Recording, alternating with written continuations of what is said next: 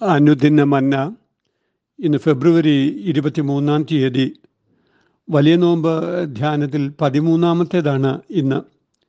സദൃശവാക്യങ്ങൾ പതിനൊന്നാം അധ്യായം ഇരുപത്തി മൂന്ന് മുതൽ മുപ്പത് വരെ ഒന്ന് കൊരിന്ത്യർ ഒന്നാം അധ്യായം മൂന്ന് മുതൽ ഒൻപത് വരെ വിശുദ്ധ ലൂക്കോസിന്റെ സുവിശേഷം പതിനെട്ടാം അധ്യായം പതിനെട്ട് മുതൽ മുപ്പത് വരെ തുടങ്ങിയ വചനങ്ങളാണ് ഇന്നത്തെ ധ്യാനത്തിന് അടിസ്ഥാനം.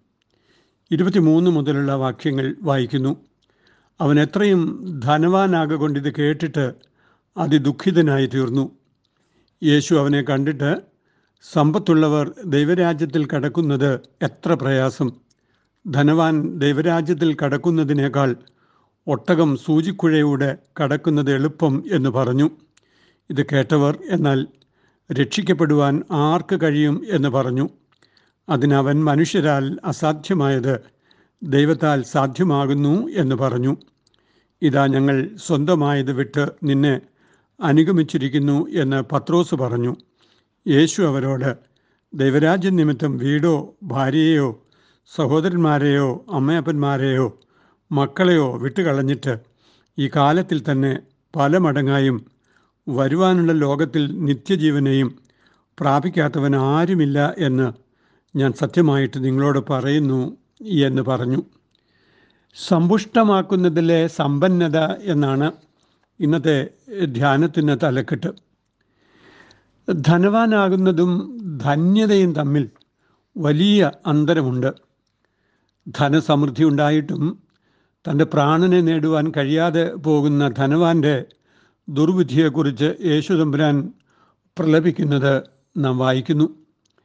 ഹൃദയം കല്ലിച്ചു പോകുന്ന ദുഷ്ടന്മാരായ നാബാലുമാർ നിരന്തരമായ ഓർമ്മപ്പെടുത്തലായി വചന വായനക്കാർക്ക് മുമ്പിലുണ്ട്. ദൈവവിഷയവുമായി സമ്പന്നത നേടുക എന്ന പരമമായ ലക്ഷ്യം സകല വിശ്വാസികൾക്കും ഉണ്ടാകേണ്ടതുണ്ട്. മക്കതോന്യ സഭകൾക്ക് ലഭിച്ച ദൈവകൃപ അവർ ദാരിദ്ര്യത്തിലായിരുന്നിട്ടും മറ്റുള്ളവരെ കരുതി എന്നതായിരുന്നു. ക്രിയാത്മക ദാരിദ്ര്യത്തിന്റെ സ്വയം സ്വീകരണമാണ് ഒരു ദരിദ്ര സമൂഹത്തിലെ ദൈവാനുഭവം എന്ന് ഭാഗ്യസ്മരണീയനായ ഒസ്താദ്യോസ് തിരുമേനി പറഞ്ഞത് ഓർക്കുക. നമ്മുടെ കർത്താവായ യേശു ക്രിസ്തു സമ്പന്നനായിരുന്നിട്ടും താൻ സ്നേഹിച്ച മനുഷ്യരെ ഓർത്ത് ദരിദ്രനായി തീർന്ന കൃപയെക്കുറിച്ച് പൗലുസ്ലിഹ ഓർമ്മിപ്പിക്കുന്നുണ്ട്. സഹജീവികളെ ധന്യരാക്കുന്നതിലൂടെയാണ് ധന്യത നേടുക എന്ന ഉന്നതമായ ദർശനമാണ് നോമ്പുകാലം നമുക്ക് പങ്കുവെക്കുന്നത്. ഒന്നാമതായി പങ്കുവെക്കുന്നത് ദൈവിക സ്വഭാവത്തിന്റെ അനുകരണമാണ് എന്ന് നാം മനസ്സിലാക്കുന്നു. അത് വലിയ ദൈവിക പ്രതിഫലം നൽകുമെന്ന് സദൃശവാക്യ വായന ഓർമ്മിപ്പിക്കുന്നു. നീതിമാനും ദുഷ്ടനും അവർ അർഹിക്കുന്ന പ്രതിഫലം ലഭിക്കും. ഔദാര്യ മാനസന് പുഷ്ടി ലഭിക്കും. തണുപ്പിക്കുന്നവന് തണുപ്പ് ലഭിക്കും. ദൈവത്തിന്റെ ഭൂമിയിൽ ദൈവം നൽകിയ വിളവുകൾ സ്വാർത്ഥ ലാഭത്തിനു വേണ്ടി പൂഴ്ത്തിവെക്കാതെ ന്യായവിലയ്ക്ക് വിൽക്കുന്നവന് അനുഗ്രഹം ലഭിക്കും. തന്റെ സമ്പത്തിൽ ആശ്രയിക്കുന്നവർ വീണുപോകും. നീതിമാന്മാരോ പച്ചയില പോലെ തഴയ്ക്കും. നീതിമാൻ ലഭിക്കുന്ന ഫലം ജീവവൃക്ഷത്തിന്റെതാണ്. എന്നാൽ ദുഷ്ടന് ലഭിക്കുന്ന പ്രതിഫലങ്ങൾ ശാപവും തിന്മയും വീഴ്ചയും ദാസ്യത്വവുമൊക്കെയാണ് എന്ന് ഇന്നത്തെ പഴയ നിയമവായനയായ സദൃശവാക്യങ്ങൾ ഓർമ്മിപ്പിക്കുന്നു. നീതി എന്നത് ദൈവിക ക്രമത്തോടെ ചേർന്ന് നിൽക്കുന്നതാണ്. ദൈവം സൃഷ്ടിച്ച് ക്രമം നൽകിയ ഈ ലോകത്തിൽ ആ ക്രമങ്ങളെ തകർക്കുന്ന സകല പൈശാചിക ശക്തികൾക്കുമെതിരെ നിലപാടുകൾ സ്വീകരിക്കുന്നവരാണ് നീതിമാന്മാർ. ദൈവം നൽകിയ വിഭവങ്ങളെ തങ്ങൾക്ക് മാത്രമായി ഉപയോഗിക്കുന്നവർ ദരിദ്രനെ കൊള്ളയടിക്കുന്നവരും അതുമൂലം ദൈവത്തെ നിന്ദിക്കുന്നവരുമാണ്. ദൈവിക ന്യായപ്രമാണങ്ങളിൽ ഇഷ്ടപ്പെട്ട് അവയെ രാപ്പകൽ ധ്യാനിക്കുന്നവരാണ് നീതിമാന്മാർ. അവരുടെ പ്രചോദനം ദൈവിക തിരുവഴുത്തുകൾ തന്നെയാണ്. അവരുടെ വഴികൾ ശുഭകരമാകുന്നത് അവർ കൂട്ടിവെക്കുന്ന സമ്പത്തുകൾ കൊണ്ടല്ല. അവർ പങ്കിടുന്ന സൗമനസ്യം കൊണ്ടാണ്. അവർ ദൈവിക സന്ധാരണവും സംരക്ഷണവും അനുഭവിക്കും. നൽകലിന്റെ നന്മ വളർത്താൻ ഈ നോമ്പുകാലം നമുക്ക് പ്രയോജകീഭവിക്കണം. രണ്ടാമതായി ദൈവപുത്രനും നമ്മുടെ കർത്താവുമായ യേശുക്രിസ്തുവിന്റെ കൂട്ടായ്മയിലേക്ക് വിശ്വാസികളെ ദൈവം ആനയിച്ചിരിക്കുന്നു. യേശുക്രിസ്തുവിന്റെ കൂട്ടായ്മ എന്നാൽ യേശുവിന്റെ സ്വഭാവങ്ങളിലേക്കുള്ള വളർച്ച തന്നെയാണ് എന്ന് നാം മനസ്സിലാക്കണം. ദൈവത്തോടുള്ള സമത്വം മുറുകെ പിടിക്കാതെ മനുഷ്യവേഷമെടുത്ത് കുരിശിലെ മരണത്തോളം ദൈവഹിതത്തോട് അനുസരണം കാണിച്ച് സകല നാമത്തിനും മേലായ മഹത്വം സ്വീകരിച്ചവനാണ് യേശു. ക്രൂശിൽ തന്റെ അവസാനത്തുള്ളി രക്തവും ചിന്തിക്കൊടുത്തവനാണ് കർത്താവ്. അവനോടുള്ള കൂട്ടായ്മ ക്രിസ്തു കാണിച്ച അതേ ഭാവത്തിലേക്ക് ആണ് നമ്മെ നയിക്കുന്നത്. അതാണ് ക്രിസ്തുവിലുള്ള സാക്ഷ്യമായി തീരുന്നത്. യേശു തന്റെ ജീവിതത്തിലൂടെ അനുഭവമാക്കി തന്ന ദൈവരാജ്യം അതിന്റെ പൂർത്തീകരണത്തിലെത്തുന്നത് അവിടുത്തെ മഹത്വ പ്രത്യക്ഷതയെങ്കിലാണ് എന്ന് നാം അറിയുന്നു. അതിനുവേണ്ടി കാത്തിരിക്കുന്നവരാണ് വിശ്വാസികൾ. മഹത്വ പ്രത്യക്ഷത വിശ്വാസ ജീവിതത്തിന്റെ പ്രത്യാശയുടെ നങ്കൂരമാണ്. കർത്താവിന്റെ മഹത്വ പ്രത്യക്ഷതയ്ക്കായി കാത്തിരിക്കുന്നവർ നിഷ്ക്രിയ വിശ്വാസികളല്ല. പിന്നെയോ വിളക്കിൽ എണ്ണയെടുത്ത കന്യകമാരാണ്. അലസ സ്വസ്ഥത അവർക്ക് വിധിച്ചിട്ടില്ല. ദൈവവചനത്തിലും സകല പരിജ്ഞാനത്തിലും സമ്പന്നരായിത്തീരുന്നവർ കൃപാവരങ്ങളാൽ നിറഞ്ഞ് സാക്ഷ്യത്തിന്റെ അനുഭവക്കാരായിത്തീരും.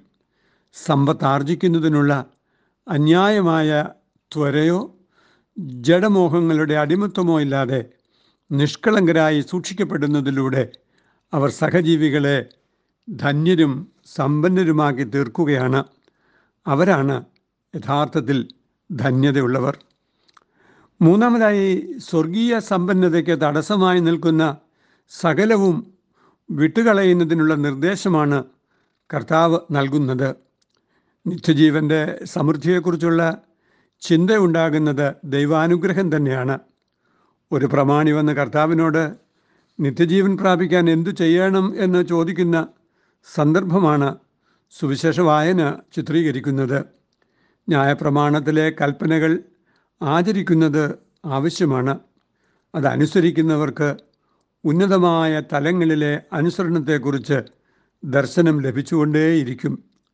നിത്യജീവനെക്കുറിച്ച് ആഗ്രഹം പറഞ്ഞുവെങ്കിലും നിത്യജീവനുപരി അയാൾ അയാളുടെ ഭൗതിക സമ്പത്തിനെ സ്നേഹിച്ചിരുന്നു എന്ന സത്യമാണല്ലോ അവിടെ വെളിപ്പെട്ടത്.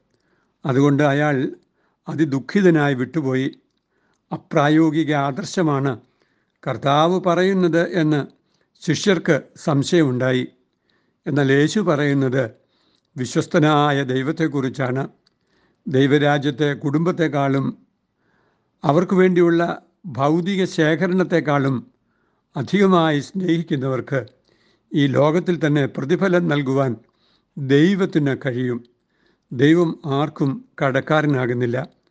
ഒരു പാത്രം തണ്ണീരെങ്കിലും ദൈവത്തെ പ്രതി കൊടുത്തിട്ടുള്ളവർക്ക് പ്രതിഫലം നൽകാതിരിക്കുവാൻ ദൈവത്തിന് കഴിയുകയുമില്ല. അത് ദൈവഭാവത്തിൽ ആയിരിക്കണം എന്നു മാത്രം. നമുക്ക് ധ്യാനിക്കാം. ദുഷ്ടന് അതായത് ദൈവിക ന്യായപ്രമാണങ്ങളിൽ ഇഷ്ടമില്ലാത്തവന് സംഭവിക്കുന്നത് വീഴ്ചയും ദാസ്യത്വവും ശാപവുമാണ് എന്ന് നാം അറിയുമ്പോൾ നീതിമാന് ലഭിക്കുന്ന ജീവിത ധന്യതയെക്കുറിച്ച് നാം യഥാർത്ഥത്തിൽ ചിന്തിക്കുന്നുണ്ടോ? രണ്ട് ദൈവപുത്രനും നമ്മുടെ കർത്താവുമായ യേശുക്രിസ്തുവിന്റെ കൂട്ടായ്മയിലേക്ക് നാം പ്രവേശിച്ചു എന്ന് പറയുമ്പോൾ യേശുക്രിസ്തുവിന്റെ സ്വഭാവവും യേശുക്രിസ്തുവിന്റെ ഭാവവും നമ്മൾ വളരുന്നുണ്ടോ? അപ്രകാരമുള്ള ക്രിസ്തീയ വളർച്ചയാണ് നമ്മുടെ സാക്ഷ്യത്തിന്റെ അടിസ്ഥാനം എന്ന് നാം അറിയേണ്ടതില്ലേ? കർത്താവിന്റെ മഹത്വ പ്രത്യക്ഷതയ്ക്കായി കാത്തിരിക്കുന്ന സഭാമക്കൾ വിശുദ്ധിയുള്ളവരായി അലസ സ്വസ്ഥതയില്ലാത്തവരായി കർത്താവിന്റെ ശുശ്രൂഷയിൽ പങ്കാളികളായി ലോകത്തെ ധന്യരാക്കുന്ന വേലയിൽ ഏർപ്പെടുമ്പോഴാണ് ക്രിസ്തു സാക്ഷ്യമുണ്ടാകുന്നത് എന്ന് നാം അറിയുന്നുണ്ടോ?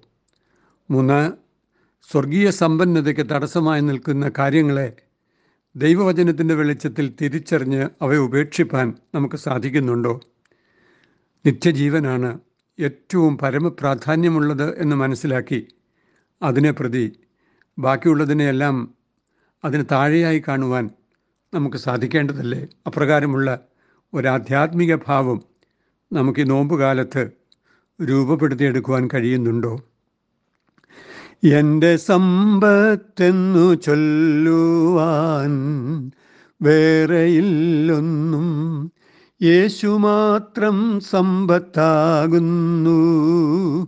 ചാവിനെ വെന്നുയർത്തവൻ വാനലോകം അതിൽ ചെന്നു. സാധു എന്നെ ഓർത്തു നിത്യം താതനോടു യാചിക്കുന്നു. എന്റെ സമ്പത്തെന്നു ചൊല്ലുവാൻ വേറെയില്ലൊന്നും യേശു മാത്രം സമ്പത്താകുന്നു.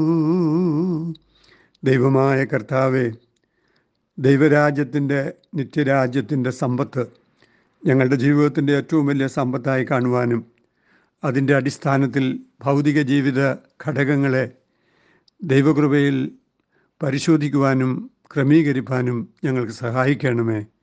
അങ്ങനെ നിന്റെ സാക്ഷികളായി ക്രിസ്തുവിന്റെ സ്വഭാവമുള്ളവരായി അനുദിനം വളരുവാൻ ദൈവം ഞങ്ങൾക്ക് സഹായിക്കണമേ.